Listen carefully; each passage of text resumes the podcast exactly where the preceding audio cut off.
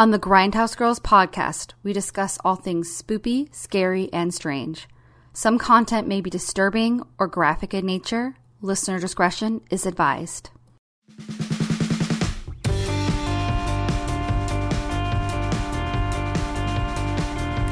Hello, Grindhouse Girls, friends, and fam. On this week's episode, we're kicking it back to the year 2007, where, believe it or not, the found footage genre of film was not synonymous with horror like it is now. In fact, many critics described it as dead in the water, with not one found footage film piercing the mainstream like 1999's The Blair Witch Project. However, there was a buzz of excitement that fell over the horror community over two new films that would go on to revive the found footage movement and forever carve out their own place in the history of horror. One was a little American independent film called Paranormal Activity. No one's heard of it, right? While the other was a little Spanish horror film, and our movie of this week, Rec. Kick back, take a seat, and welcome to the Grindhouse Girls podcast. Hi, I'm Brittany. And hey, I'm Katie. This is episode woo episode seventy six. We're trying Yay. out. We're doing something different, y'all. Britt wrote a beautiful int- intro for us. Isn't that beautiful? Thank you. Thank you, thank you. Yeah, so we so we kind of gave you just a little bit, just a little bit of what's going on with this week's movie. Just a taste, just a taste. So An appetizer. So are- appetizer, yes. How are you doing, Katie? I'm good. How are you, Brett? I'm good. I am tired. I say that every week, but man, this is it's I shouldn't be complaining. I love being around my family and friends, but it's a very sociable time of the year, and I feel Let's like say- it's always something. You've had a lot of stuff going on too. Like you were like out with people on a Tuesday night. I was like, why are you out on a Tuesday, Britt? You look like you're having fun, but I was like, I'm at home in my PJs with my dog. Yes, and usually that's flipped because on Wednesday night when we start recording, Katie's hair and makeup looks beautiful, and I usually have my hair up in like a t-shirt and my pajamas on. So You look cute. You look cute. We got- no, we we got it reversed a little bit. So Well, I, we have Yeah. had requests to start like showing the videos again, and I would once I get a better computer where it doesn't take four hours to render. You know, actually, our Yeah. plan was to, or my, like, I wanted to have the one with uh with our special guest, um, but unfortunately, like our Skype was not wanting to cooperate, so we couldn't record the video anyways. So. Not a big deal. It's fine. Um, so did you have any housekeeping, Britt? Because I surprisingly don't this week. Nothing that was really off that I caught. yeah, nothing major. Um, did did you end up watching anything fun this weekend? Um, not not a whole lot. Um, because we have been so busy, it just feels like something every other day. Um, but I did watch a little bit more of you season three. I'm not done with it yet. Um, I actually started over the garden wall because um our friend Stephanie. And then I have a friend named Lydia. Lydia and Stephanie both were like, "You need to watch Over the Garden Wall." And I have gotten through. The episodes aren't long; they're only about ten to eleven minutes each. But I've gotten through seven out of the eleven. So I hopefully I'm going to be wrapping up those last Okay. four tomorrow. Um, it's very cute. It's whimsical. It's different. Um, my Taylor does not like it. Um, I like it. I like it a lot. Um, it's a little different. It's not everyone's cup of tea, but Elijah Wood does play one of the lead characters named Wirt. Um, there's a lot of great vocal talent. Christopher Lee's in it. Um, Tim Curry Ooh. actually plays a character um, in one of the episodes too. So yeah, it's him. pretty cool. I am. I'm really excited. It's also one of those shows that it has gotten through the episodes progressively better, and there's a lot of music. So if you guys like original Oh, good. music and songs in anime shows, it's it's it's really cool. So I'm excited. Um, and then I've been watching um, Dancing with the Stars with my mom. And they actually did Horror Night. They actually did like a Mm-hmm. Horror Night episode, and um, some of the routines, I I think it's not only having a theater background, but just being a horror movie lover. Uh, there's some Yeah. routines that I didn't find particularly inspiring. Like there was a there was a dance routine, and the the two dancers were dressed up as Pinhead, and like um, I forgot what the female. Mm-hmm. I didn't watch that name. one. I watched some of them, but I Yeah. watched I watched the one on Us and I loved it. Yes, that was my. That one was the best one of the night. It was really good. incredible. and I, I forgot how creepy one. that music is. Like it Oh, was I giving me it. chills. I love it. I love it, and that's the thing. So I was telling my mom because it was like with the with the Hellraiser one, I was like, they they look cool, but I don't see how this has anything to do with the movie. Yeah. But us, it was like they did their fucking research because not only was the song, you know, the mixture of "I Got Five on it and the theme, but Mm-hmm. Yeah. they remind me of the Tethered. Like they, the dance and the jerkiness was so awesome. It was, was so like, oh on theme. Yeah, it was on Yeah. theme, and I was like, "Oh, this is great," or on brand, or whatever. Yeah. Anyways, but I like that show. I liked their horror one. I didn't yeah. know they did that every year. Yeah, and I, I really liked it, so that was a lot of fun. It was really enjoyable watching it with my mom. And thank God my mom doesn't mind me talking for a lot of things. When I'm like, Mom, Mom, did you see that? Do you know how hard it is to do that? Um, but what did you watch? What, did you watch anything interesting? I so I watched Behind the Mask again because you know, Yes. and I also watched Don't Look Under the Bed, which was on our list last Ah, week. Um, yes. it makes me cry. Forgot it made me cry. Um, it does. The ending makes me cry. Um, it's very sweet. I love that movie. Um, and then I ended up watching Quarantine, which is the American remake of this movie. Which, after we get done with spoilers, I will talk a little bit about it. But since it was Yeah. streaming, I was like, oh yeah, I can turn this on. I kind of took a nap through it because uh, Rec is the better movie. Just spoiler free, it is the better movie. Um, but I finally I finished American Horror Story season ten. Did you finish it yet? I haven't. Is it over? I, it is the fin- they were Oh only four episodes of the second Ah. half. At least I unless no idea. unless I'm wrong, but I'm pretty sure it was the it seemed like a finale. Hold on. Season 10 be- 10 10 yeah, season 10 10 episodes. Yeah.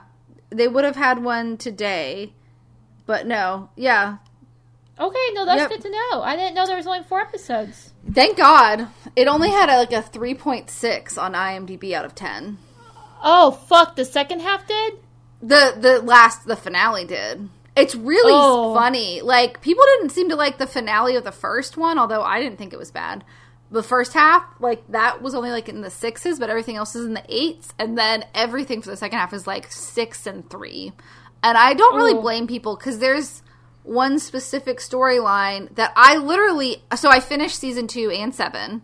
I finished Asylum and Cult. I binged them, Asylum's which I really good. liked. Cult. I avoided it when it first came out because I couldn't handle it. I couldn't handle anything political. But I will say the politics take a back seat to the plot in that one. It's really more about the cult and less about the politics. It just is a nice uh, setting for that. It's like a you know it's a backdrop for it. Which if if I had known it was as satirical as it is, I would have watched it. So I, I watched all of those, and I'm almost done with um, Apocalypse, which I started, then stopped, and then when I found out Coven comes back for Apocalypse, I was like, oh, I'm gonna go and finish it. So I've got two episodes left of that. So I've watched a lot of American Horror Story because you know it tis the season. It is. So I'm glad I'm glad I finished those episodes, those seasons, because there were ones I'd started all of them and never finished them. So that was good. I like American Horror Story. I was very disappointed with the end of season ten. I was hoping Ugh. that it would be like they didn't bring. It's not really a spoiler, but I was assuming that they were going back to aliens because they were going to bring back that B plot from season two. Also, Yeah. they had Evan Peters in the first half. So why they don't bring it back at all? It's not even like hinted at. And it pissed me off so much because like that's all I think maybe that's why it's so low because I'm sure a lot of people are like, um, why did you do this whole episode and not even bring up this character? Like it was set up in season two and you they always go back. So I don't Well, I didn't feel. I didn't feel, and I need to watch the last three episodes because I've seen every single episode of every single season of American Horror Story except for these last three episodes of the season. Yeah. But the first episode of the second half of this season, I thought it had a really cool beginning, and then the Yeah. second half, I was like, ah. this the beginning kinda- parts are way yeah. stronger in every episode. Yeah. The the first I hate that they're black and white. I get that they're doing like a like a specific Retro. theme. Yeah. But I hate that they're in black and white, but at the same time I'm like, okay, th- I get it. It's a visual aid. But yeah, the first halves are way better. Like the characters in the second half are really not super likable. And like and there's not like none of the actors are bad. It's just their characters Yeah. are just kind of like you don't get to know a lot about them. And I feel like they set up it's the first half. Those characters, that family got set up so well and there was a setup and payoff for everything. Like like the the wife is like questioning whether or not she should like do uh she should be a designer but she wants it really badly and her husband is more successful than her so it pays off in the end when what her fate pays off in the end. Like it, it's great. The little girl was evil. I hated her. But like it was good the second half was not good and i'm ki- i'm disappointed because that's a theme with american horror stories like the Yeah, first half is. is. great second half isn't but i was hoping because they split into two stories that wasn't gonna happen. But I think they just run out of steam. They're like the Cincinnati Reds. Anyways, Yeah. that's that's what I've been binging. Is that so? Uh, yeah, that's pretty much what I've been binging when I haven't been watching our movies. Also, like I watched a bunch of the like I've been watching Halloween stuff, but Yeah. you know, that's it. Um, so I guess it's time to get into rec or record. People call it record and Yeah. rec. So I think you can call it either or. It's stylized like the record button on a camera. So, you know, do with that as you will, y'all. Um, but yes, so we're doing Rec, which is this movie's been around for a very long time. I personally was first introduced to it by Your Movie Sucks, that did a compare and contrast of it in quarantine. However, because he likes this movie so much, Adam didn't spoil anything for me. So he had like minor spoilers, but nothing like super spoilery. So I honestly Yeah. knew the gist, but I was didn't have a lot of stuff spoiled for me, which was good. Also, it'd been years since I'd seen that, so I was like, Yeah. it kind of left my brain. It was nice. Um, but yeah, I'll let you actually intro it because this is your movie. Britt picked this one. I'm so excited. Oh, yeah. It's um. So this one is one of those ones that I will be honest. Um, I've heard things about it for years. It came out in 2007, which of course was the same uh, year Paranormal Activity came out. I think they came out within like three weeks of each other too. So you know we had Paranormal Activity in America, and of course we had Rec in um, Spain. Um, and they both got a lot of buzz. And I'll be honest, so I saw the last, like, the closing scene of this movie, like the last, like, 10, 15 seconds. Like, I feel like it's part of, like, it's such a big part of the horror community that even if you don't know anything else about this movie, you know that last scene of this movie. Like, it's been spoiled for you in some form or capacity. Um, so, but I, I've always wanted to see it. I had no idea it was so lean. It's only 78 minutes long. Um, yeah, yeah, it's it's it's a it's a tense, and this was like the granddaddy of like found footage films. Like, yes, we have the Blair Witch Project, but this was the movie that kind of every other found footage found footage film was modeled after because it's Right. very lean, it's very intense, and it's like you have like a setup that lasts like 10 15 minutes and then you're just thrown into the middle of everything yeah. Once the action hits, it keeps hitting, which is I would prefer that to like Paranormal Activity, where it's like. Like it's a bunch of them like fast forwarding through their boring day, and then one scary thing happens, and it's just jump scares. Which there Yeah. are jump scares in this one, but not that many. And I feel like it's more of just a scary thing happening. And also, it makes sense that they're recording everything because they're news anchors, and that's what you would do. But yeah, um, much like uh, Blow the Man Down, this film actually had two directors too. It was co-directed, which I Yeah. thought was pretty cool. Yeah, Yeah, they So- co-directed the first two, and then they each directed one of the last two because there are four in total for this film, this film series. Yeah, and I didn't know. I, I don't want to mispronounce these gentlemen's. Uh, one one name I think is a little bit easier to pronounce, but the first one is is it Juan May Baguro? Is that right? Baguro? I was thinking it was like Wilrami, Wilrame, Wilrame, Rame Balaguro? Yo Yorame, right? Because a J is an H sound. Harame, Yeah. Harame, because it's Harame. Wait, Juan, wait, Juan, Juan, Harame, Harame, like Harambe, but not Harame, I think. I honestly couldn't find a lot of interviews for this one, so I don't know. Yeah. Balaguero, I think is the last name. And Yeah. Paco Plaza. I like Paco Plaza. yeah, Paco Plaza is a lot easier. Now, Yes. Balaguero directed, so he's kind of like he directed the remake of the film Inside, which was originally Yes. a 2007 French film. I was Now, like- I don't know. Terror. I can't believe you. After they remade your movie, was it Revenge for remaking? Because Inside is like infamous. Like I didn't even know they did a Spanish remake of it. I was like, what? Like, because I don't think we've done an American remake of it. So Okay, so uh, mi- minor spoilers for the movie Inside, um, but. Uh, I don't know if you're like this, Katie, but I was reading about Inside, which led me down the list of fetal abductions. And I was Oh. like, why oh. am I reading this list? Like, why am I reading this list? But then Did I you went for know- like every. Yeah. Did I tell you the story? It was on My Favorite Murder. I can't remember what episode. But there's, I think I told, we were talking about this and I think I mentioned it, but there is like a I Survived episode of a woman who survived a fetal abduction. And like, it's terrifying.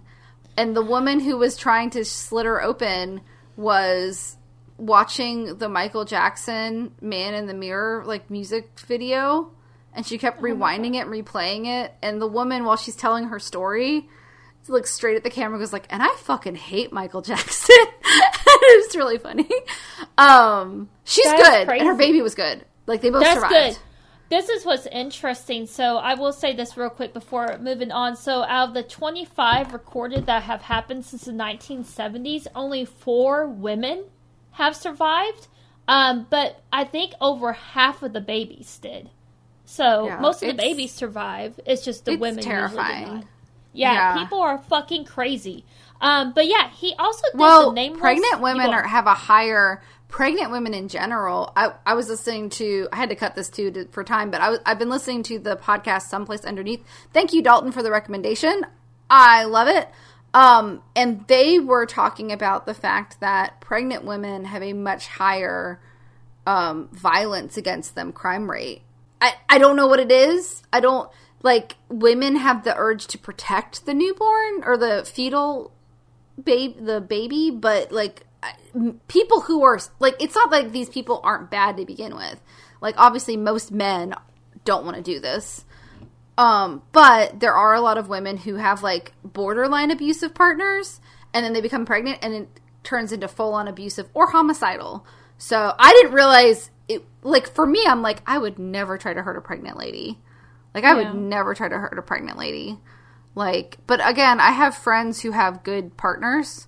So like that maybe is why I haven't experienced it as much, but I mean, it's sad. So yeah, don't but yes, fetal abductions are fucking terrifying. Yes, And they are. Yeah. It's also like a just another like not treating women like people and treating them like, you know, incubators basically.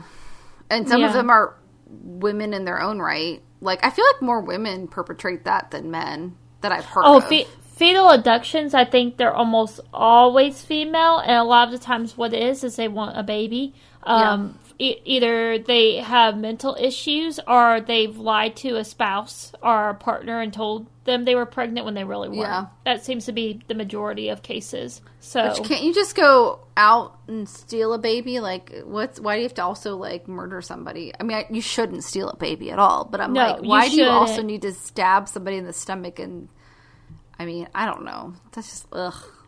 Also, another interesting statistic that's not violent, um, but I was reading that for every one newborn there is, there's 12 people waiting to adopt it. So for every newborn placed for adoption, there's 12 people waiting to adopt it, um, which is it's really sweet. But then you think about how many people want babies and not older children. So I know, but older Yeah, children which- in homes too. They do, they do. Which is, I have a Katie knows I have a dear friend that's uh, hoping to adopt in the future, and when she does adopt, she actually does want to adopt a a a. Uh, she's looking, I think, in the range of three to seven year old is what she's hoping to adopt. So I think it'd be fun to be a foster parent to teens, like Mm-hmm. to just kind of like let them have some solid footing in high Yeah. school. That would be cool. Anyways, but yeah, so he did that movie. He also did Darkness, which is an American horror movie starring Anna Paquin. and another movie Ah. called Fragile in Muse. Um, but I think Muse was his most recent film. Yeah, I think I read that too. That Muse was just like within the last year or 2 Mm-hmm. Now Paco Plaza, uh, he also he was the co-director for Rec, but he was also Mm-hmm. the head writer. It seems on the project, though there was a Louis A. Louis A. Badejo, and then um, of course uh, Baguero both shared Mm-hmm. writing credits as well. Um, so he also co-wrote Rec 2 with him. He directed Rec 3 Genesis, and he also directed Veronica, which was touted by Netflix to be like the, one of the scariest movies ever made. Yes. It wasn't. Oh, okay. I've heard. I haven't actually watched it. Yeah, I watched it. Um, there is there's some scary moments in there, but um, they said they were like seventy percent of people couldn't make it for this movie. Um, then they don't watch a lot of horror movies. That's like So- the paranormal activity stuff. Like, no one can watch this movie. they everyone was terrified. And then I watched it and I was like, I'm to fast forward to the end with the scary part. Like, 'cause Yeah. it was really fucking boring. Like, I'm sorry.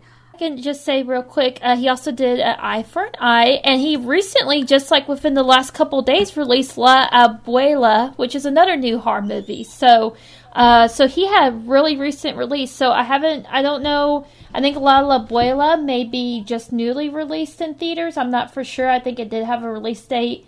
Okay, guys. So yeah, La Abuela, which is Paco Plaza's newest movie, um, was just released on October 22nd, which, as of today's recording, was five days ago. So it seems like it is um, currently in theaters. Um, so yeah, so good to know he's still doing his thing, and that's what I got. So they have done other stuff, but I think Rec is really their bread and butter. Yeah, And I'm I tried to look this up and I didn't see anything on Wikipedia about this, but I'm curious why they each directed why they separated for the last two movies. Like I'm super curious if there was like a falling out or if they just were like we both want to direct a movie on our own. yeah. I don't know. And But there's a if you know, let read- us know. I was reading some critical reviews too of the other three films um, because I just knew I, I didn't want them to be spoiled for me, but I also knew I wouldn't mm-hmm. have the time to watch all three of them. And they say that Rec 3 is really different than the other ones. Mm-hmm. And they also said Rec 3 is like arguably the funnest, which is really interesting to me. So maybe it's just like even the tone of the movie. Maybe one of them wanted to do something more serious and one of them wanted to Yeah. do something more funny. I guess I it could be even something like that. I think. Yeah, it, and I I've heard the second one's really good, but this they all get more cinematic and less found footagey as they go on too. Yeah. Which I don't know. I I think it really works well for this movie. Um, I don't think it's distracting or it's it's not even like forced in this one. Like there's a part where like something's getting recorded that is interesting for information but not visually interested but there's a child in the movie and she turns on the camera without them knowing it so it makes sense. Yeah. like they make everything make sense. Um whereas a lot of times with found footage movies i get frustrated about like why would you still be recording? This Yeah. this is so stupid. Um but it is it's a suspension of disbelief. I do think it's cool that this movie like only had a two million dollar budget which is not that much for you know movies and it brought in like 32.5 million dollars worldwide yeah. but they didn't release it in the US until after, or at least not on DVD in the US, until after the remake in 2008 was going through and they had secured Rec 2 contractually, which I was like, that's probably smart of you. But I also am like, honestly, Quarantine, not as good. It's not, it's not terrible, but it's not it's it's not as bad as like the old boy remake. Like it's not that bad but it's not good. Like it's, Yeah. i'm like and the sad thing is there's a lot of uh, there's like oh denis o'hare. That's who i was trying to think of Yes, denis yes. o'hare plays a character and jennifer carpenter is angela the main character and well arguably the main character because pablo is also an important character. And there's a couple other actors that i recognize but that's kind of the the good thing about rec is that they hired specifically like non-actors or unknown actors because it made it more realistic because you didn't Yeah. recognize them as actors And the woman that played Angela, Manuela Velasco, actually is a television presenter. Like that was her job before this movie. And I was like, oh, no wonder she's so good at it because she knows that world. And so she's able to like go on the scene and like know when she should look at the camera and when she shouldn't and stuff. And it's like it's good. I don't know. So I don't know. I'm, are we ready to uh, get more into synopsis and spoilers? I guess. Yeah, yeah. So I can do the synopsis. So um, once again, guys, we are talking about Rec Um, we actually both watched it on the Crackle app. Uh, Uh-huh. Crackle is free. Uh, Yeah. and it's on there for free with ads in the original Spanish language with English subtitles. The only thing is with Crackle, it is a little bit hard to navigate, I feel, and that's probably why the app isn't really popular. But hey, it's free. The so phone app is easier. okay. The phone app works better than the TV app, in my opinion. Okay, that's good But- to know. I watched it on my TV first, and then I rewatched it on my phone in pieces. But yeah, so um, to give you guys a synopsis, though, so TV reporter Angela and her cameraman Pablo are shadowing a group of firemen while filming an episode of their TV show. What starts as a routine call about a person trapped in an apartment soon becomes a nightmare when the entire building is placed under quarantine and everyone is locked inside with something insidious. Da da da. That's it. Yep. Yep. That's it. That's and the movie. that's the movie. And so diving right in, spoiler alert. So if you guys haven't seen Rec, you want to see Rec, please stop listening to us. Go go rent it or go um go watch, on it on Crackle. Yeah, exactly. Um, but here we go. We're diving in. And So right from the beginning, there is no opening credits, um, which is something else that adds to like the realism of this. Is that you're just kind of thrown into it. There's no Mm-hmm. Yep. mention. There's no title card. No nothing. So you start in the action. We meet reporter uh, reporter Angela Vidal, who of course, like Katie said, is played by Manuela Velasco uh, Diaz, who won the Goya Award for Best New Actress for this film. So she won an award for this film. Yeah. Uh, she's also been a host of multiple TV shows, like Katie says, and has been in all the rec films except the third one. But we won't say in what form or capacity, so you have to stay with us till the end if you want to learn. So, Yes. yes. Uh, we also have our cameraman Pablo. So Pablo, uh, Pablo's partially played. Okay, so this is what's funny. Pablo Rosso, who's the director of photography and cinematography, he's technically acting as Pablo. So Pablo is named after Pablo, which is really funny. Um, but Pablo's voice is played by Javier Cor- Cormina. And then Joe Lewis also plays Pablo, but is uncredited. So I'm not sure if he plays Pablo in the last act of the film or where he plays Pablo at. Maybe. Yeah. So um, that's that's something they do a lot with found footage though. I Mm-hmm. remember there was a behind the scenes of The Visit, which is supposed to be found footage, and like it's like it's like this this man carrying this giant ca- like high def camera, and it's like why would this little girl have a high def like that? Like I can't afford one of those cameras. How would a twelve year old afford that? What the hell? It's so funny. Like again, M Night Shyamalan he's a hit or miss. But honestly, the visit's hilarious. Honestly, it's worth watching because it is really funny. You know, it's pretty common for found footage movies. Uh, Behind the Mask was like the same thing. The actors would do the voices like behind the camera. Like they would film it. They would be there for filming, but they would be like behind the cameraman. yeah. Um, they must have had someone with him because the sound is really good in this movie. You can't tell that if it's a voiceover. You can't really tell it. yeah. So, I don't I know. just- maybe they did have them on set too. I know, and I, I like that. And I just like that that Pablo was named after the actual cinematographer. And I will Yeah. say, so Pablo uh, Rosso actually he did Rec Two cinematography, Rec Three, Rec Four, Veronica. Uh, and that's just to name a few. So he he does a lot of cinematography for movies. So that's kind of Cool. like his saying. Yep. Awesome. So that is cool. Yes. Uh, but she is a reporter uh, for her show while you're while you're asleep, and she tells her audience how her and Pablo will be following some firemen on their nightly rounds. Uh, so organizer Andrew is in charge of the shift, and he shows them around the uh, fire station, including the outfits. So there's a cute scene of Angela trying on the firemen's outfits in the dining hall, and in the dining hall. They meet firefighters uh, Manu, Manu and Alex, who will be joining them for the evening. So Ferran Terraza plays Manu. So I'm not going to go into all these actors because there's a lot of actors, but I do want to touch Yeah, on we're just gonna mention them. We're Yeah. going to touch on them just a little bit. Uh, but he's also in Rec 2 and 4. Again, I won't tell you guys in what capacity, but he's also been a guest star on a number of TV shows. He directed a, for, a short film called The Section of a Storm. Um, and then David Vert plays Alex, uh, and he was in Diary of a Nymphomaniac. He was Pierre on the TV Oh, hey. series. Yeah, Diary of a Nymphomaniac. Yeah, but yeah, so they they meet these firemen. They get kind of bored pretty quickly. It's a quiet night. Yeah. yeah. She keeps so- saying, "I want, I want something to happen. Not anything big, but I just want something. I want the bell to go off." Yeah. Um, which I get. Like when you're doing like a, you want some action to happen. Yes. Um, it's cute though. She plays basketball with them. That's Mm-hmm. cute. it is cute. It's. I will say, like, it's very different from the American version because the American version decides to set up a slightly romantic vibe between the cameraman and the reporter.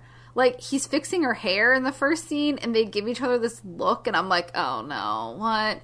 And then, like, it's not really shown, but then the two firemen that she's shadowing, one, they take her into the locker room and have a guy flash her with a big dick and like she's in on it so it's not like sexual harassment but it's like really immature. And then like she overhears them with their mic saying i'm gonna bang her to, by tomorrow. Like let's have a bet. So obviously like in the in this movie they're both very normal like men and they're very polite and they're very nice to her and she's very nice to them. Like they all get along very well. Like it's they're just normal people. And like you like them. You want them you're rooting for them. In Yeah. the American version, they're like assholes. And I was like, I know you think that American people like this shit, but like, like I love the show Rescue Me, and a lot of Rescue Me is the banter. But like, it's a TV show that you get to know them over several seasons, so you get to know the person underneath the banter. And this is a movie; you don't get that. You just need to have them be people we like. And I automatically like one of them. I did not like in the American version. Not to compare and contrast too much, but this movie does this so much better because they're just so much nicer. And they kind of explain to her like, "Hey, like most of our calls aren't fires. Most of our calls are like EMT work or like getting pets out of." Um, getting stuck pets out of the tree or something like that, like a cat out of a tree. Like that's mostly what we're doing. When they get, they finally get a call though, yeah. and it's because there's this elderly resident named Conchita Izquierdo is how I'm going to say you say her last name. Mm-hmm. I Z Q U I E R D O. Yeah, by I- Martha Carbonell, and there apparently there's an elderly resident that needs help in an apartment building, which is where we go to our main place. Did you know that the apartment building is a real apartment building? Mm-hmm. I did read that. And- It's still there. You can go visit it. I looked it up on Google Maps.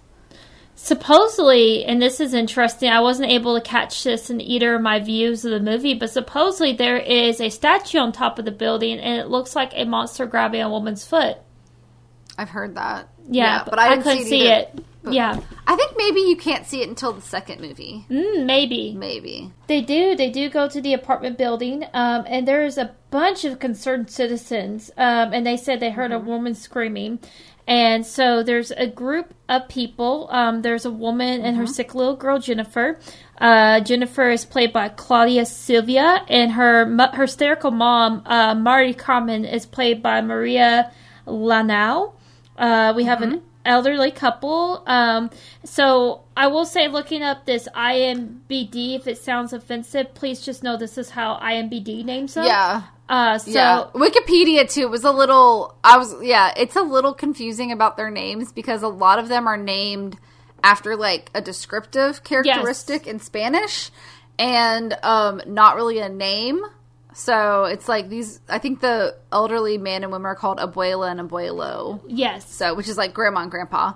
Um the little the little bit of Spanish I do remember. Yes. I remember abuela. Also, thank I you know. in in the heights. yes, we do got this guy named Caesar uh, Carlos Yes. Lasarte. Uh, Caesar's a, very vain man. Yes, Caesar Oh, is a big you know what he's they fun. said? What? You know what? Caesar incorrectly calls this couple Chinese, but they're Japanese. Yes. Yeah, but there's a Japanese couple, Akemi Goto and Chen Min Kao, which Chen Min Kao sounds like a Chinese name, Yes. but and Akemi they Goto sounds Japanese. And they also yeah, I would say Kimmy is definitely Japanese. And then they also Yeah. have a child too who's played by Daniel Trun. So yeah, I think that's that's pretty much everybody except one, but he has a bigger role, so we'll get to him. Oh, the doctor? Mhm. Oh, there's also a doctor named Gillum. Gillum. Guillaume. Yes. Uh, played by Carlos Visnete. I'm not good at. I'm okay at Spanish, but this is Spain Spanish too. Yes. Like I, I don't know about you, but the person who taught me Spanish, like, was Puerto Rican, and she lived in Venezuela for several years because her husband was Venezuelan. So she would always warn us, "I'm teaching you Venezuelan slash Puerto Rican Spanish, not Spain Spanish, guys. It is different." And I was always like, "Oh." So, because it's, I mean, everybody has a different dialect. But they they get they get there and there's all these concerned tenants around but they uh Mm-hmm. they end up going um an officer comes down and he's credited as the older policeman he's played by vincent gill Yeah. yes They call them uh Joven, which is boy, basically, Yeah. or young man, teenager, and uh Officer Adulto. yes Who's the adult? He's the older. he's the older policeman. Which I was like, but I do think the younger police officer Joven, I think his first name is Sergio in the movie. I believe he's also credited as Sergio, so I think he is given a first name, but it's very quick. okay Um, and he's played by Jorge Yaman Serrano. yes That's the easiest name to pronounce so far. it is yeah i would agree with that Because I, I used to babysit a little kid named Jorge, so that name sticks in my brain. that one that was a little bit easier yes He was Uh, adorable. He was a chubby little baby. oh sweet He's, a, baby he's he's grown up by now, but he was a chubby little sweet baby. Oh, so that's sweet. But they they get to the top of the stairs and they're outside the lady's apartment and they meet with these officers and the younger officer does repetitively ask them to stop filming, um, but they don't. Um, and they break Yeah, down she's the like, door. I have permission, dude. I have permission, dude. Yeah, she's like, yeah, and she's very Angela's very professional, but she also means business. Like she is like Yeah. she'll she'll cut a bitch very quickly. Um, Mm-hmm. but they me and Taylor always have this talk, so they break down the door and they find the woman inside. She's covered in blood.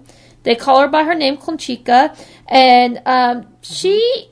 They get closer to her, and she has a minor like spasm, freak out, and then she just kind of goes back to kind of like just moving around slowly. And me and Taylor are both like, have have these people never seen like zombie movies? Because it's like that'd be my first indication of like, um, I'm uncomfortable. I'm getting the fuck out of here. Um, but yeah, they don't. They just go up to her as she's covered in blood. They just get there slower and slower, and they try to coach her. And Yeah, yeah. She lashes out. They also like, and there also might be another person in her apartment. They're not really sure. There's a girl that they only refer to as the Colombian girl, which I'm guessing from the country of Colombia. And um, uh, yeah, so they're not really sure what they're getting. But this lady just chomps down on the older police officer's neck, just like rips a piece of his neck out. And it's kind of terrifying. Yeah. Also, her gown was covered in blood. What did they think was going on? Yeah, exactly, exactly. Like I, I don't know what they thought was happening. I did want to note that this is also right here. This scene is at the 14 minute mark. If That gives you any Yeah. indication of how fast this movie moves. So which is great. It moves Yeah. on really well, and like you're like, okay, this is what we're doing for the next hour. Okay, yes, cool, awesome. But so it, it kind of erupts into chaos. You've got the police, the firefighters, and the TV crew, and they're all trying to uh, keep the woman down, and um, they basically escape with the injured man. Yes. But the one of the firefighters, Alex, stays behind to guard the apartment door so she doesn't get out until they figure out what to do. And Angela, which is she keeps saying this, but it's very important. She looks at Pablo in the camera and says, "Tape fucking everything." yeah, Um, and as they go back into the lobby, the whole building is like kind of just descending into chaos. The medical resident, Guillaume, uh, is trying to stop the bleeding on the police officer. He's like, "I'm just a resident. I, you know, I give shots, like, I, but this is really bad. He needs to, medical attention." And um, meanwhile, they're realizing that the doors are shut and locked, and they're like, "What the hell is going on?" And the doors have been sealed as a quote unquote quarantine procedure. Um, and no one is allowed out of the building. And they're very confused because they're like, I mean, obviously the lady, something's wrong with her. But they're like, well, what? I don't understand. And they're getting really frustrated. And Mary, the mother of the sick little girl, um, tells everyone that her husband was going out to get medicine for Jennifer, the little girl who has tonsillitis and has been sick for days. And um, that he says that even the streets are blocked off. He can't even get onto the block. So um, police officer Sergio is like trying really hard to keep everybody calm, but everyone's kind of going in chaos. And while everybody's freaking out, like, uh, and this was, by the way, none of the actors were given the entire script. Yeah. Until the day of filming.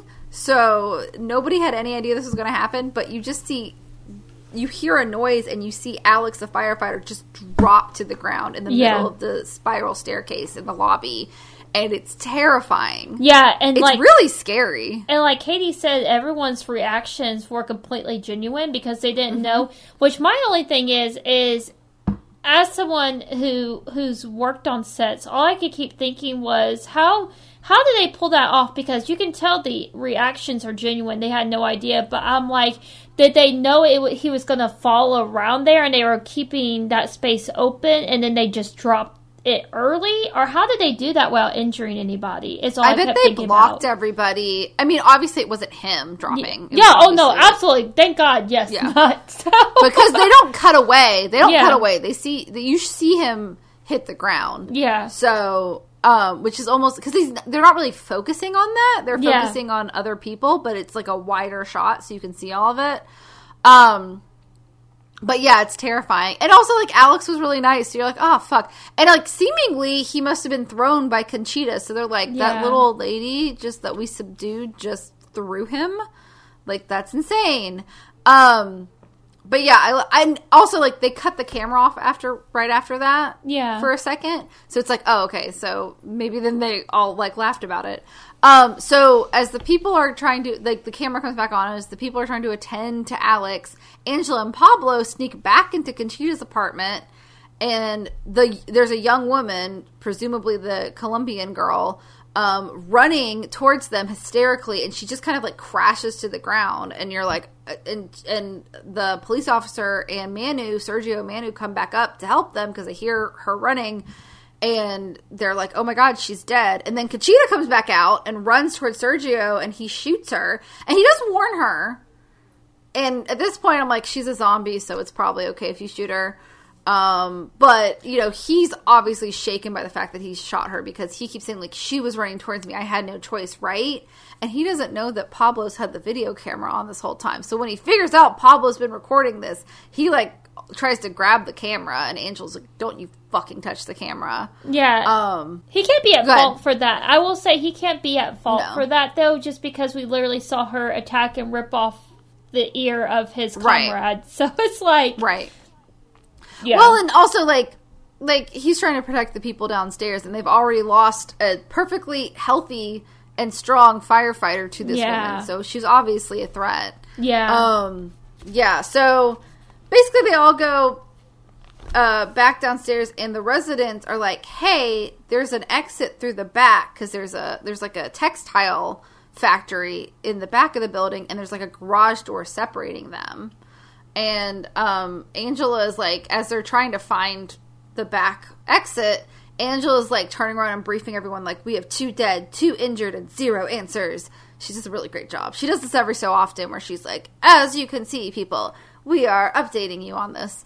Um, and the police have also blocked off this exit. Yeah. And the doctor's like, this is not good. These men are going to die because they've lost a lot of blood and they don't have that much time left.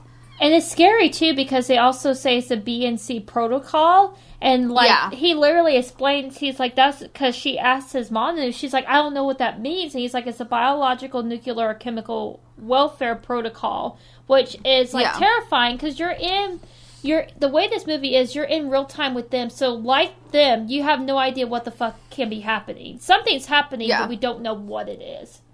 Right. Yeah. Uh, but yeah, the police are also blocking that, and they they try to go this upper ledge, but then again, they're stopped by authorities.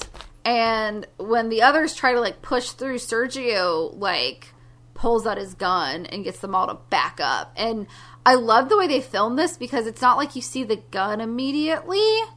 Unlike the unlike the remake where it's really obvious that it's a gun and they make the cop more like gun happy in the American version, which I was like, I like that he's like sympathetic in this one. Like he w- didn't want to kill somebody, he wanted to talk her down and she killed somebody else. So, you know, that's how, why he reacted that way. Um but uh, it's a, it's a tense moment. He doesn't no one gets shot. Um, but then they receive word that the health inspector is on their way because of the BNC protocol. And so they're basically playing a waiting game now yeah. until 2 a.m. where Angela comes back on. Yeah, and so Angela, um, so we have Gillum. So, like Katie said, he's an intern at a local hospital. He tries to treat Alex and the older officer, and he even's like, I don't know how that little old lady can attack two grown men like this. But uh, Angela interviews some of the other residents. Uh, so she interviews the grandparents, the Japanese woman, and Jennifer. And Jennifer at this point mentions her dog, who's at the vet, because she's like, "Yeah, my dog is sick." Um, My dog Max. yeah, dog Max. Max. This is so sweet. It's so sad because she loves because you know Angela's like, "Do you love your dog?" And she's like, "Uh huh." Um, but they also interview Jennifer's mom and Caesar, and Caesar seems to think that uh, it's he calls them the Chinese family. He's like they're to blame since they do weird things like eat raw fish and leave the door open.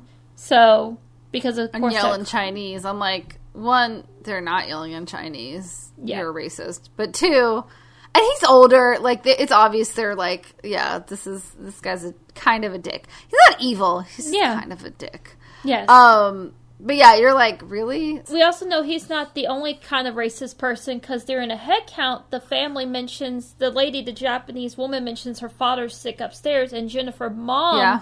blames them as causing everything.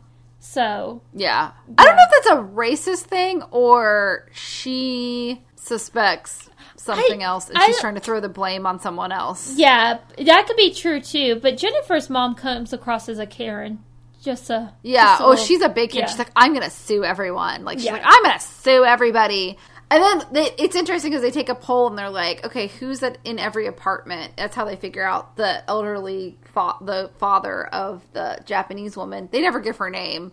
So, um, because she does, she speaks a little bit of Spanish, but not a ton. yeah, Um, but it's more of like she's just like I can't like she's trying to explain like what happened, and she was like I can't remember the word for it.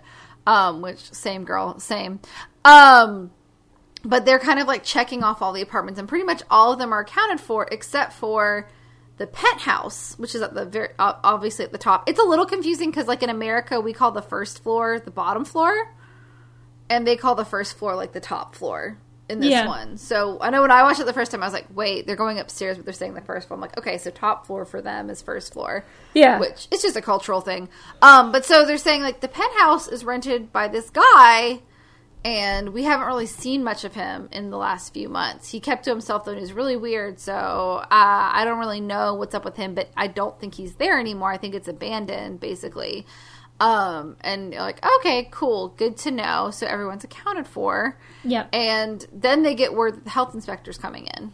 Yeah, and so we see this man in a hazmat suit uh, come in, um, and the young officer takes him to where the bite victims are, and um, Pablo. So they Pablo and Angela sneak into this room, and they watch as they handcuff the bite victims, and they're like, "What the fuck is going on?" And they're trying to give them an injection of some kind, but Yeah. Alex bites Gillum, and so like Mm-hmm. it happens so fast because they're they're they're watching them, and the next thing you know, Alex just raises up off the table and takes the chunk out of Yeah. Gillum. So um, yeah. and it's really sad because of course the the health inspector knows what the hell's going on, so they they run out. And they lock Gillum inside, and they're like, "He can't. He's Mm-hmm. Yeah. been bitten. He's been bitten." So that's where we already know this as the audience because we're familiarized with the zombie ideas. Um, but I think it's it's news to Angela that oh, this spreads for saliva.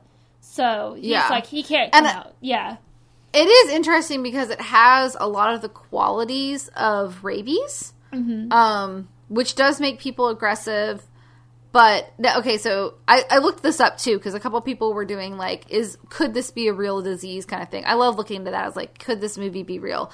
Yeah, rabies does have most of the side effects of this disease. Like it spreads through saliva, it spreads through bites, and like you get the same symptoms like uh like you get lung infections and like coughing up blood and things like that but but it usually takes a, a, a while to get um symptoms like uh, like aggressive symptoms like physical symptoms which is why like if you get bit by a rodent or something that might have rabies they always say go ahead and get a rabies vaccine because a vaccine will prevent it but you can't cure rabies once symptoms start Yeah. so that's why rabies can be difficult um, because like it could make you really aggressive and violent and really really sick and it will kill you. Yeah. Um, but so that's why they're always like uh, you know like it's it's funny but not funny. Like there's always that rabies Michael Scott thing. But Yeah. this isn't specifically rabies. It's just this in the in the American remake they basically equate it to rabies. I don't like that. Oh. Uh, in this movie, it's more mysterious, but it does share symptoms with like the final stages of rabies, but it's just rapidly Yeah. increasing. And he does say that it depends on your blood type, which is true because the reason we have different blood types is an evolutionary tactic about antigens and like how certain certain people's bodies fight diseases. For instance, COVID-19 affects people with type O blood much less than any other blood type. Like if you have type O blood, which I- actually luckily do, um apparently like you're less likely to get COVID-19. Doesn't mean you won't get it, but it means you're less likely to get it and your body probably will fight it better. Um which is interesting and it is true. It is true because he's like, "Oh, well some people it's to like it's important to know this because for later on, like some people are to show these symptoms immediately. Other people, depending on their blood type, it will take a long time for the symptoms to show up. So, sorry, I was just trying to set it up because I started researching it, and the second time I watched it, I was like, oh, it's so much more interesting. If you're like really paying attention, you're like, oh, okay. Like they put all the stuff in the script, and I love that. Yeah. Um, I love that also it's got roots in a real disease, but it's much more uh, supernatural in this film, which I like. Yeah, and and I like it too. And I actually, I'll never forget. I'll make this very quick. But there was um, years ago, I was staying the night in the hotel. Me and Taylor were traveling somewhere to visit family, and I actually watched this show. And it was like a medical show, like on one of those late nights, like you know, like great show that you just would never watch unless you're watching cable at ten thirty at night randomly. Um, but it was like this girl.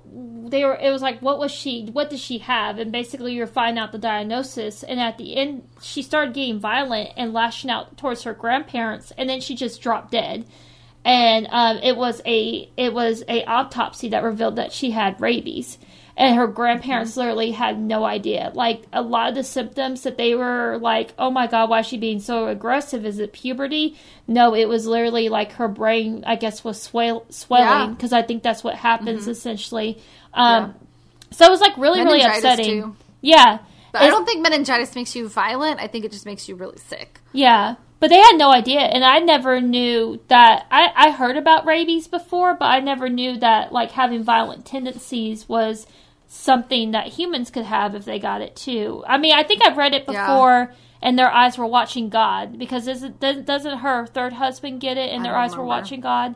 Okay, sorry guys. I- I Spoilers don't for their eyes were watching God. Um, But I know I know of it, but I can't remember anything about it. Yeah. Um, but I will say, like, I think the reason we see it less in humans is because one, in the United States, you're required to get your animals rabies vaccinated. yes. And I think most people know if they get bit or scratched by a wild animal or an animal that's not vaccinated to go to the doctor and get a rabies vaccine. Yes. Um, I likely have never been bit by anything that doesn't have a rabies vaccine. Anyways, Yes. sorry. No, Back you're good. to the movie. Yes, so the officer, um, sorry, so they lock poor Gillum in, and he is killed by the Uh-huh. infected, and the infected Mm-hmm. actually break through, uh, the door, and so they they get out, they close that door, they slam that door to the textile workshop close, and they all have a freak out because they're just like, "Tell us what the fuck is going on." And so the man in the hazmat suit is like, "Okay." So uh, there was this dog at the vet, and he was very aggressive, and it took multiple tranquilizers to get him down. And we had to put him down, and we did the research and let him back to the apartment. And Angela automatically puts it together that it's Jennifer's dog. like, and she's like, "Is it? Is his name Max?" And Yeah. they're like, "Yes, it is Max." And everyone looks at Jennifer and her mother, and Jennifer's being held by her mother, and she's like, "It's just tonsillitis." yeah, And then Jennifer vomits blood all over her mom's face and into her eyes, which is saliva, and like runs like a freaking gazelle up the stairs. Like she just like skirt skirts it out of there. I'm Yeah. like, oh, okay. Like it's terrifying because like you're like, oh, like you know what's gonna happen, yeah, but. I wouldn't call it a jump scare though. I feel like that part was pretty terrifying. This is when it really gets crazy, in my opinion. yeah. Is right after this and beyond. Oh yes, because they handcuffed Jennifer's mom to the stairs because I thought she had been bitten by Jennifer. It makes more sense now that you say that maybe it was that she vomited blood, but I thought she bit her and that's the reason they handcuffed her to the stairs because they thought she was infected. So, but you could be No, right. it was the blood. Yeah. The blood was in her mouth and in her eyes. Yeah. So, uh, uh, if it's saliva, like anything wet and wet, it'll yeah, pass through. That's like um, sense. oh shit, Ebola. Ebola's like that too. Oh my god! Sorry. But this is no. This is another thing that kind of bothered me. So they they go upstairs after after Jennifer, and they find Jennifer upstairs, and obviously she. Oh yeah, because they have that serum. Yeah. I guess it's a tranquilizer. Yeah. They want to. They they send. uh They hand. Oh, and they handcuffed Mary. Yeah, that's what they said. That's Or what Marie. because yeah, because they thought she was infected, so they handcuffed her to the stairs. Yeah. yeah, which is really i mean she probably she isn't she probably is infected but it's still sad yeah. because they're basically leaving her like a lamb to the slaughter also if she has the same blood type as her daughter then she might not show signs for like days yeah, so i don't know why they felt like they i don't know i get it but also mm, not really yeah. No, it's it's upsetting. But this is what bothered me. So they find Jennifer upstairs, and kind of like the Conchita before, she was she. she- You can tell some something different because her eyes are black. Like it's like she's infected, but Yeah. she's calm. also yes, you go. as they're going into Conchita's apartment. Sorry, because I this this creeped me out the first time I watched it. As they're going into Conchita's apartment where Jennifer is hiding, the bodies of Conchita and the other girl are gone. Yeah, Very ominous. And then they Yeah. come across her, and she yeah she has black eyes and she looks very different. Yeah, and so they're just like he, the young officer is coaching her to him because, of course, he's trying to give her the syringe, um, but she attacks and bites him because, of course, that's Mm-hmm. Yeah. what happens. So, like, you're like, ah, Yeah, and then in the and uh, yeah, and then Conchita and the other girl emerge. oh my and god, it just turns into craziness. And they're they're still alive. They're alive and kicking, literally, and biting part. rather. I love this part though because Yeah. Manu does the one thing that we all would do. Conchita runs at him, and he just like hits her with the axe, like just like Yeah. puts her punts her in the face with it. I'm like, yeah, that's Yeah. a, that's a legitimate reaction there. So. And then Pablo has to fight, um, I think the little Jennifer off. No, was it Jennifer, the Colombian girl? Oh, It's I, it's chaos. yeah, it's chaos. He fights off one of them with literally killing them with her, with his camera, yeah, which is a cool shot because like the blood is getting on the camera and stuff, and it actually looks really good. They try to do it in the remake, and it looks really bad. yeah. doesn't look good. It's like CGI blood in the remake, and it's Oh like, no. ugh. That's what I not did. I did like this part. So they run back down the stairs, and there's chaos because it's like everyone's running up to their apartments, and the infected are trying to get under that door. And so this is how you know that uh, Angela's like a, a generally good person is because they freak out and they're trying to find the key to unlock uh, Jennifer's mom from her handcuffs as the infected Yeah. are trying to get under the door. And Angela like reaches out because they can't find the key, and Manu's like, "We have to go, we have to go." And he like drags Angela away from her, and she's screaming and crying because she's so upset that they're leaving Jennifer's mom Yeah. behind. So, And then as they're trying to run off before they can uncuff her, uh, the infected get through the door and basically just start eating her alive. And uh, Manu, Angela, the health inspector, and Pablo all escape to Caesar's apartment with Caesar. And uh, the health inspector shuts himself away immediately because he's been bitten and he knows the door won't close. But they're trying to figure out so what do we do next? Um, and uh, Caesar tells him like Gillum or Guillaume had a, the keys to the apartments because he was like the the like resident manager, I guess the like emergency manager for the residency, and um, he would have a key to the abandoned penthouse, and they might be able to escape through like the attic of the penthouse. Um because at this point they're like, "Fuck the quarantine, we just want to get the fuck out of here," and Yeah. none of us have been bitten, so we should be able to get out of here just fine. Um, so as Caesar's trying to tell them this, uh, the health inspector goes rogue, uh, turns into a zombie, and breaks through the door and starts attacking Caesar. So Manu, Angela, and Pablo flee outside, and they are uh, greeted by lots of residents who are like basically now everyone's infected except for the three of them. And they have to kill several of them, which is really sad. Like they have to break somebody's neck, and it's just sad. And at some point, uh, Angela's convinced she's been bitten and she's like freaking out. And Pablo's like, no, I promise you weren't bitten. You weren't bitten. You're okay. You're okay. Um, but you can just like the hysteria. She's just like so driven insane because like everyone's getting bitten. She thinks, of course, she's gotten bitten. Yeah. Um, so, and th- they can't remember where Guillaume's apartment is. They're like, uh, because they, they went through it and they're trying to remember it and they're like, let's check the law, the mailboxes. So they go to the mailboxes to check it and they find it. And as they pass Mary, her bot, she's dead, deceased, obviously, um, slumped on the ground. And they they turn back around, and a second later, she's just standing up, staring at them, like, "Oh shit!" Yeah. So then, not only are they like fighting people at the top of the stairs, but then they have to like get around her, and then you just also feel bad. Um, so they find their way to Guillaume's apartment, but as they're trying to get in, um, somebody attacks and Manu is forced to stay behind to subdue, and he has like a sledgehammer and he's trying to subdue an infected. I believe it's the Japanese lady. Yeah, it looks like the- it, yeah. the- yeah. I think it's the mom from that family.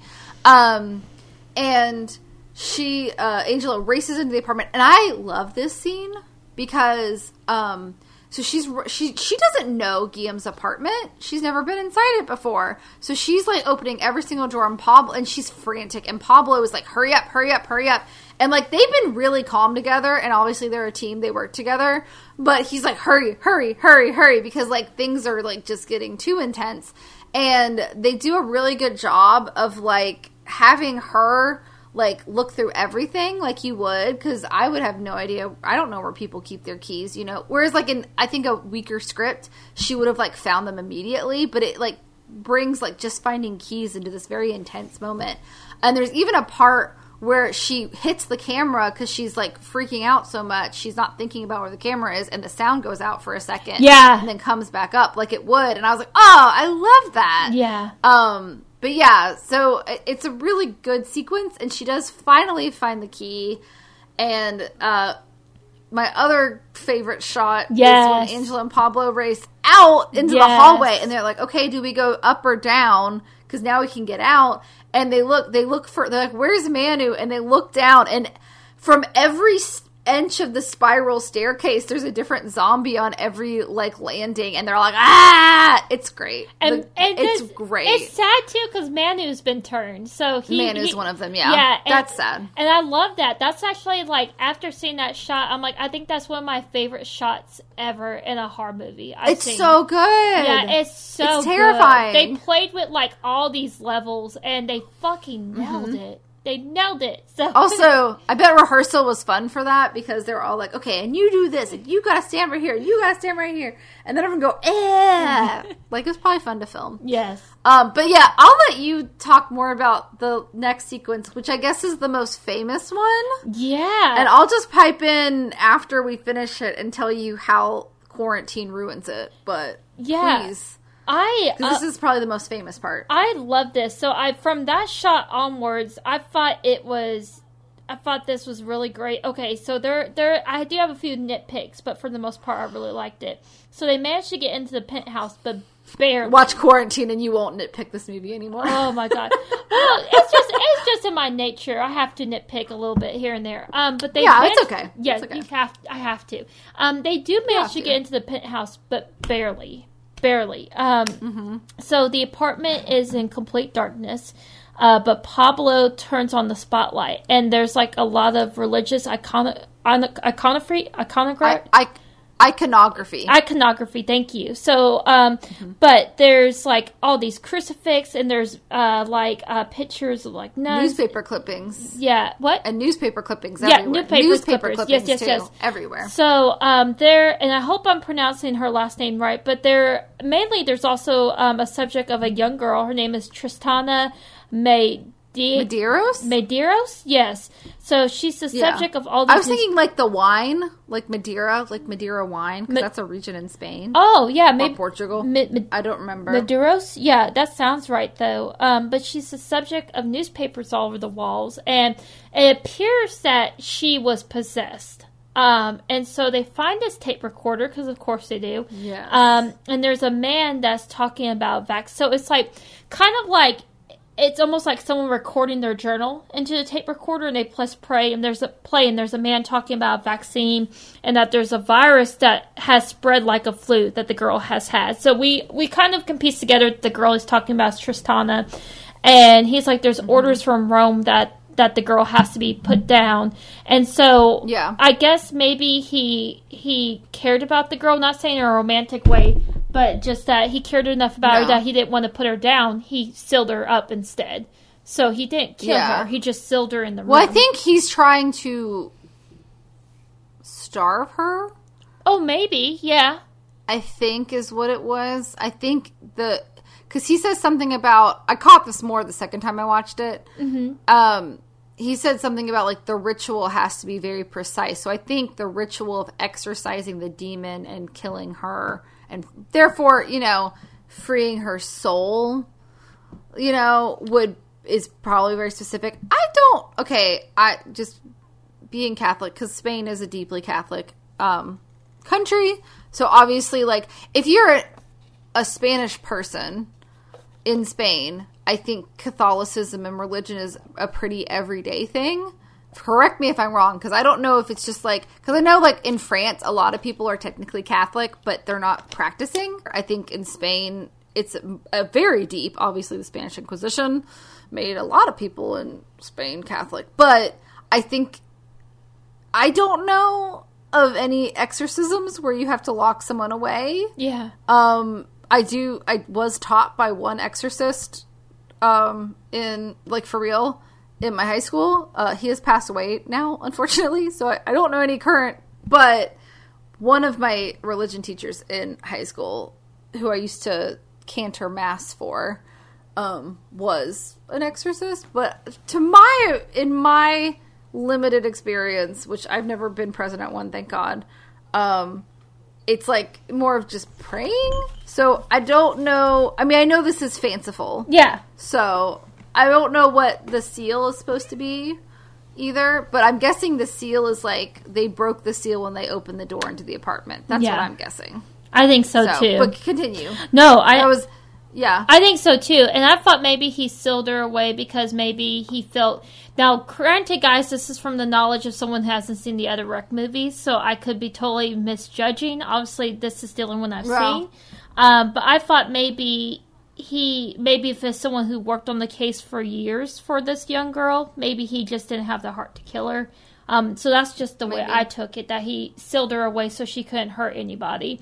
Um, but obviously, poor Angela is so freaked out at this point. And so um, a door opens and it seems like it leads into an attic. So Pablo's like, I'm going up, I'm going up. And she begs him not to. And so there is like a really great jump scare, which we know is coming. But Pablo. I, I hid my Yeah. face during this part. I did Yes. not like. I will say this movie actually kind of scared me. Yeah. So This final, for you guys. this final scene, these final scenes are really scary. So he moves the camera around, and a child, actually like an infected child, who's definitely not Jennifer, screams at him and knocks his camera out. And when it does, uh, it's only, I guess, the um, the the the black light. Is that The what? light. The yeah.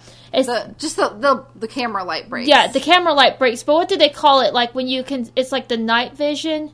That's like recording. oh, the night vision still works. Yeah, the night vision is what works. So I actually was reading that they they had the actors in complete darkness, so you they did not know what was going on around them at all. So which is really awesome. really it makes sense while while it's so convincing.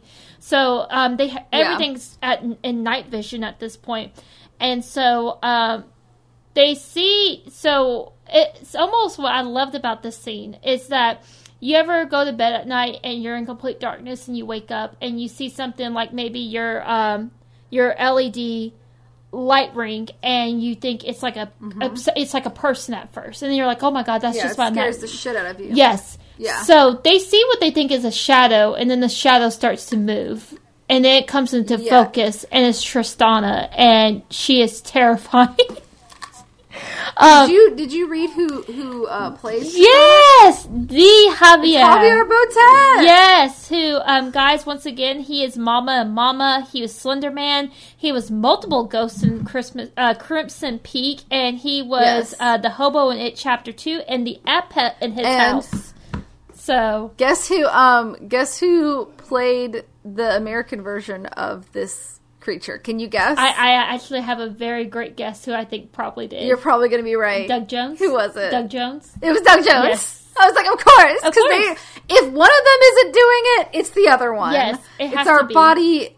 I love Doug Jones. By the way, his character on uh, What We Do in the Shadows came back in season three, and I was so happy because because he talks too. Like it's a character that he actually gets to voice. So That is he awesome. that and Billy Bone, Billy um, Billy from Billy Butcher from Butcherson. What's his Oh, name? yeah. Billy from oh, it's Hocus Pocus. from Hocus Pocus. Yes. Oh, love Doug Jones and Javier Botet also. Like, I love them both, but I was like, of course it was Javier Botet. And then they were like, and Doug Jones played the same character in Quarantine. I was like, of course, course he, he did. did.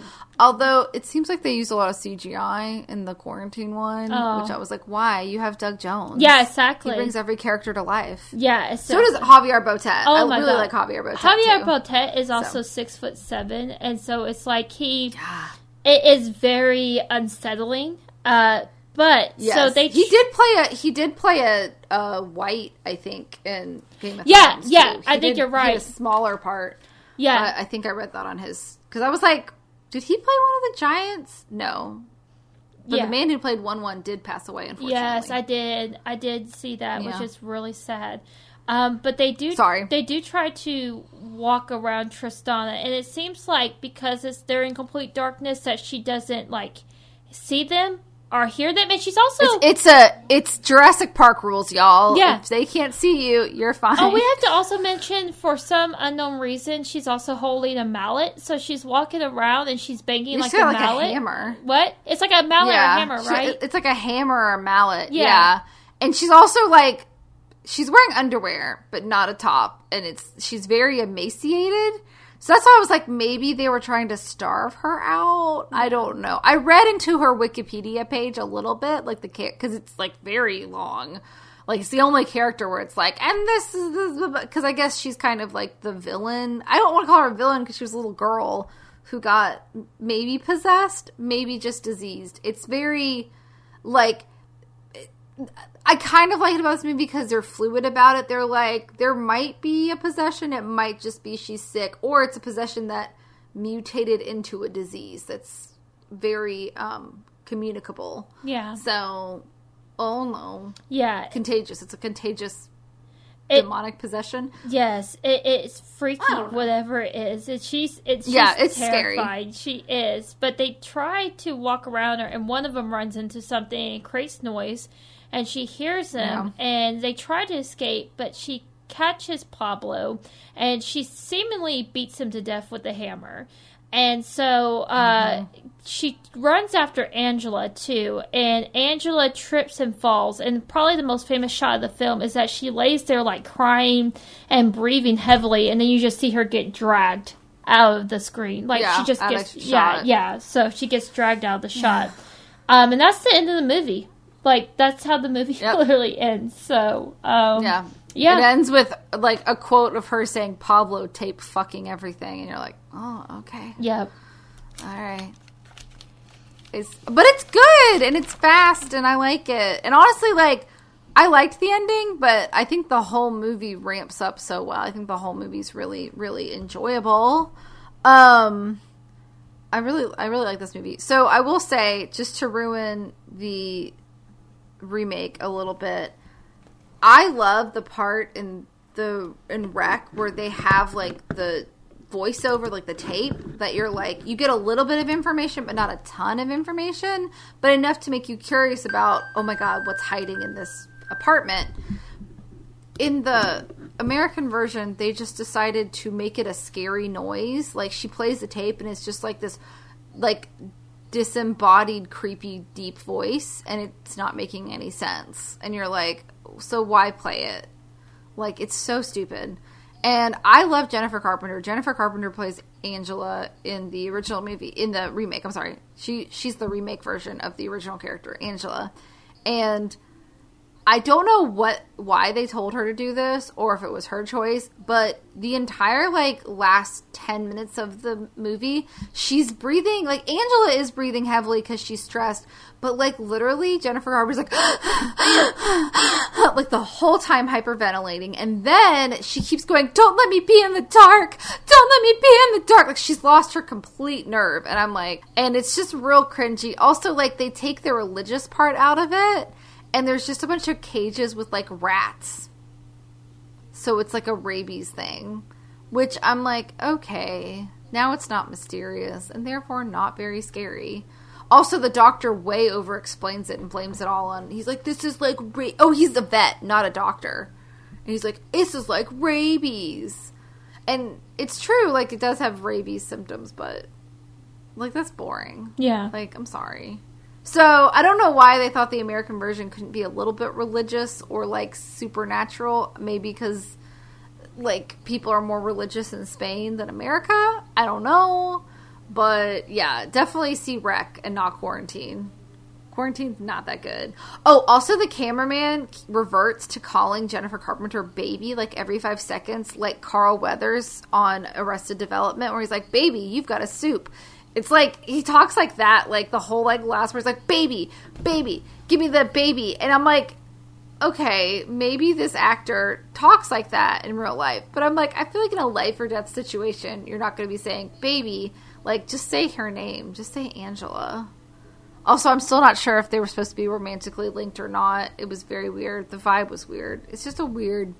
It's a weird remake. It, it was unnecessary, and it's almost shot for shot. Yeah. the same thing. But yeah, I really like this movie. I'm glad we finally saw it. It also is the um the inspiration for one of the best survival horror games, Outlast, where you're a person with a camera and you have to use night vision to like sneak around this abandoned yet inhabited by scary things uh, asylum. And uh, it's a very infamous video game because it's a lot of jump scares. I knew when all the jump scares were coming because I'd watch playthroughs and I still jump when I play that game. So it's fun though. It's not a super long game, but it's it's really fun to play if you want to scare people. Um, but yeah, I liked. I'm glad we finally watched it because this is a good one. Yeah, it, it is a it is a good one. I would agree with that absolutely. Was there anything you didn't like about this movie? Yeah, so Like, what were your nitpicks? Okay, so I have um, some pros and cons. Um, I'll go over, I guess my, mm, I'll go over my pros first because there it's not a very long list. Um, so the pros I have for this movie is a lot of what we already discussed, which is genuinely scary. It's tense. Um, it's you know Yeah. it, it really helped create and set the foundation for what we now uh, see in found footage horror films. Um, Now I do like that it's. Um, Sorry, I'm having a hard time reading my own handwriting. That's awful. Uh, so Okay. it is. or am I just tired? I don't know. Um, so it's uh, it's pa- it's fast paced and it's intense. Um, I like that. It also feels authentic, which is hard for any film, but especially hard for Yes. horror films. So I do like that. Um, and I also I like that they cast people that you don't know. yeah And I mean, I think it's always going to help when it's it's a movie that doesn't come from your country of origin because like you probably don't know those actors as well. Like The Orphanage, I didn't know any of those actors, so I was like, "Oh, oh well there was one American actress that I knew of, Chaplin." yes But like everyone else I was like, "Oh, who are these people?" But I like that they cast no-name actors because I will say I love Denis O'Hare, who is on American Horror Story and uh, True Blood and a bunch of shows I love. But seeing him, like I was like, "Oh, this takes me out of this movie." Yeah, I, I, I like that too. And like I said, I like the authenticity of it. Just, it, it feels real. Like, it's very believable. Now, my nitpicks, and this is just me. Um, so towards the end of the film, it's, it's nothing. I mean, well, I mean, there's stuff going on, but a lot of the sound is frantic screaming. Um, and I get that's a, Yeah. I get that's an acting choice, and I'm not mad. I'm not saying that she did a bad job. I thought she she was a great actress, and I, I really like Angela's character. But it gets kind of, I, I guess, Annoying, yeah, a little annoying. grating, Yeah, grating, grading. I think that's a good word. Yeah, I think that's a good Yeah. word. So that was kind of one of my things. And then there's a few moments that don't seem as well executed. Like Jennifer, like you said, there's you know we have that scene where Jennifer just froze up all over her mom. And I get it's like it, it brings intensity to that moment. We already know that Jennifer's Jennifer or Jennifer's dog is the cause of everything, but then it just feels so quick that she just froze up in her mom's face and now she's running away. And it's like, what is going on? So I, I know that's just I kind of liked that. Yeah. I felt like it was like a entrance into the chaos that the rest of the movie was. Yeah. but it is very sudden. yeah. But also, like, they've, I guess because they've been hinting at it the whole movie, like, she's been sick. And her mom's like, oh, it's just tonsillitis. Yeah. And I mean, I feel like it would have been better if, like, maybe she was coughing a little bit or something, or maybe she had passed out. Yeah. It would have made more sense. And that's why I thought, or Maybe. I hate to say this, but even if like it seemed like she had a seizure or something, and then she Yeah. She did the blood all over her mom's face, and then she got up and ran. Like I just felt like there there was there's maybe something else they could have done. Um, and then there's maybe it was to surprise the other actors. yeah, and that could have been it too. Honestly, it could have been something that was improv in the moment. There's also some things I don't understand because we see with Conchita and Jennifer that there there's times where they're almost trance-like that you could probably get by them, but instead these people are running around screaming and drawing all attention possible to them.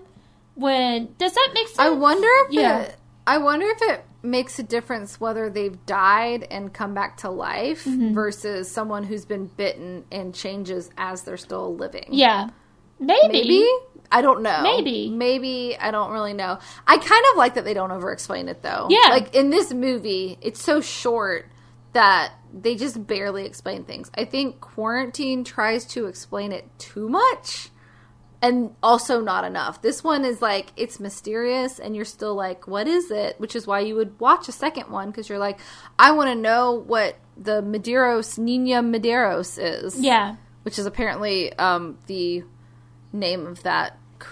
We're gonna call it a creature, even though it started out as a little girl, because I think it's.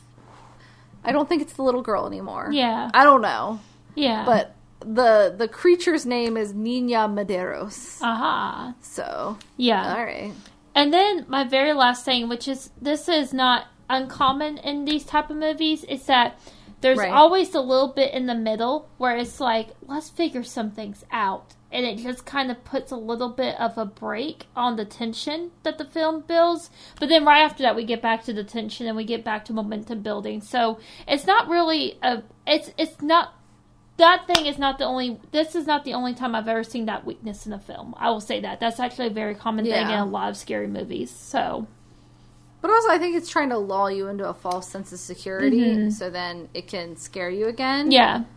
it's that whole rising falling action. Yeah. maybe that might be why they were doing it. I don't think it lulls too long. No. Like, I literally fell asleep watching Quarantine Oh yeah. No, not and then not. back up. It only is like a couple minutes. It's only a couple minutes. So no, it's not. I would say overall the pros definitely outweigh the cons with this one, and it is a really good movie. I will say. What was your rating for it? Uh, I wavered between point five and an eight. I think I lean a little bit more towards the eight. So I actually gave it an eight Okay. because I, for especially for what it is, like I feel like there are so many found footage movies out there that are just really not good, and this one genuinely scared me. And I mean, not that I think that Nina Medeiros is coming to get me at night, but like I literally hid my face from the TV, which I don't usually do. So I had tension, and I was it was good. It was like I think the last movie I felt that way was probably Titane oh, okay. you know, where there was actual tension because Yeah. we were both like, "Oh my god, is she gonna what?" Um, so I think it was. I I really liked it. Um, and it was one of those movies like I, I almost thought because of quarantine looked so bad, I was like, "Oh god, this movie's gonna be terrible." When I first heard about it, and then I'm glad I gave it some time and kind of forgot everything I knew about it before watching it because I could kind of like enjoy it the way it's meant to be enjoyed. I don't really have many cons for this movie because like I just I thought it was really good. I mean, what you said I agree with in the most part, but um yeah, I think it's mostly pros, which is why it gets an 8 out of 10. I think this is totally worth watching and it's short. Yeah. Like it's you know, there's no like they don't try to find the cure for the thing. They're just trying to trying to get through this one situation. Um did you have a Grindhouse Girls rating for it? Yeah, I did. Um, it's not my best, but uh, I rated it R for reporters and rabid neighbors. Oh my god, I had rated R for rabid neighbors and record fucking everything. Oh well, yeah, that's good. That's good. I would like to record. I guess we're we're gonna go with yours. We're gonna go with yours. oh, I like record fucking everything. Okay, well then we'll go with mine. It's kind of both of ours. Yeah. R for Or we can rabid do- neighbors. If it's not too long, we can do reporter reporters, rabid neighbors, and record fucking everything. yeah, I, but I think we're both recommending this movie Yes, for sure. Yeah, I I, For sure. I would recommend it. I mean, if you like scary movies, you have to see this one. Okay, so I guess that is it for record or rec or whatever you want to call it. Um, we both definitely say go watch it. Yes. It's recommended. And next week, I'm so excited for my pick next week because this is a movie that I have wanted us to cover since day one. And it was streaming on Netflix a few years ago. It's how I heard of it and how I saw it. And like literally, we started the podcast and it was off Netflix and it wasn't on any streaming services that I had. And it has a 92% on Rotten Tomatoes. Um, it is a French, I would call extremist horror film. Not quite as extreme as something like High Tension. Yes. But um, it goes there, baby. And um, I think it's a perfect film for the Thanksgiving holiday. And we actually were approached by a few of our listeners asking if that was going to be our Thanksgiving special. And it kind of is. Um, it's my pick for the Thanksgiving holiday month of November. And it is Julia Ducournau's Raw. And um, it is streaming on Netflix in America right now. It stars. Um, oh, her name's not on here. Shit. Oh, Garance Marie Marie. Mm, her name is Justine in this movie, um, and it's about a young girl who has been raised to be a vegetarian, and she joins her older sister at a French veterinary school. And one of the hazing rituals is that you have to eat raw meat. And after she eats raw meat, she develops a craving for more exotic meat. And uh, it ramps up from there. But it's also a very emotional movie. And the relationship between two sisters is very important. And also, I do not usually get sick to my stomach watching movies. I did the first time I watched this movie. I literally one of them made one scene made me sick to my stomach I- in a good way. Um, I would say this is between because it's the same director as Titane, Titane and Climax in absurdity, but there's a little bit of Dogtooth thrown in there too, but not the not the part I hated about Dogtooth, but like the mind games and like the family dynamic thing. Um, and we'll talk about it. I don't want to spoil everything before we get to the movie, but I also feel like it is a French movie. It is going to be subtitled. We're doing a lot of subtitled um, movies this month, but also like Britt pointed this out when we were tr- discussing what movies we want to do this month. Like we did a lot of American movies the last couple months, so we needed some foreign films thrown in there. And I will say, uh, Raw is a very good foreign film, and it's easy to follow with the subtitles. So yeah, yeah. So it's gonna be Raw. I'm excited. Yay. Sorry, I'm excited because this this was on my list for a very long time. Yeah, so it has I'm been. You've been talking about it for a while, so I know you've been really excited about it. So that's, That's awesome. why. That's why I was so excited about Titane because Yeah. I was like, I love this director. Okay, but with that, well, we're rounding it up. It's time for us to go. Yes. Unfortunately, um, thank you guys for listening. Thank you for all the feedback. Um, thanks for listening, liking, subscribing, sharing, telling your friends about us. We love you guys. We wouldn't be here without you, and we hope that your Halloween was special and safe, and that you washed your hands and you made good choices and you took your vitamins.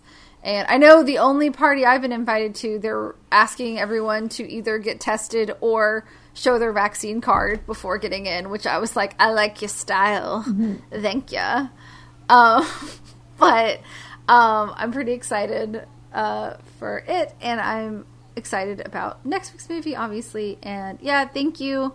I know it's getting to the end of the night, and I'm always like, there's things I want to thank you guys for, and I forget. But I love you guys. Thank you for listening. Britt, thanks for uh, recommending Rec because this was a movie that I wanted to check off my list personally, and it did not disappoint. Yay. So That's always good. that's always a good thing. That's always good. We have. Oh, and Gizmo's birthday's tomorrow, so Oh yay! Happy birthday, Gizmo! yeah. Yeah. Yay. It will have been last Thursday, but Gizmo's turning a year old. Oh, My baby. no little baby.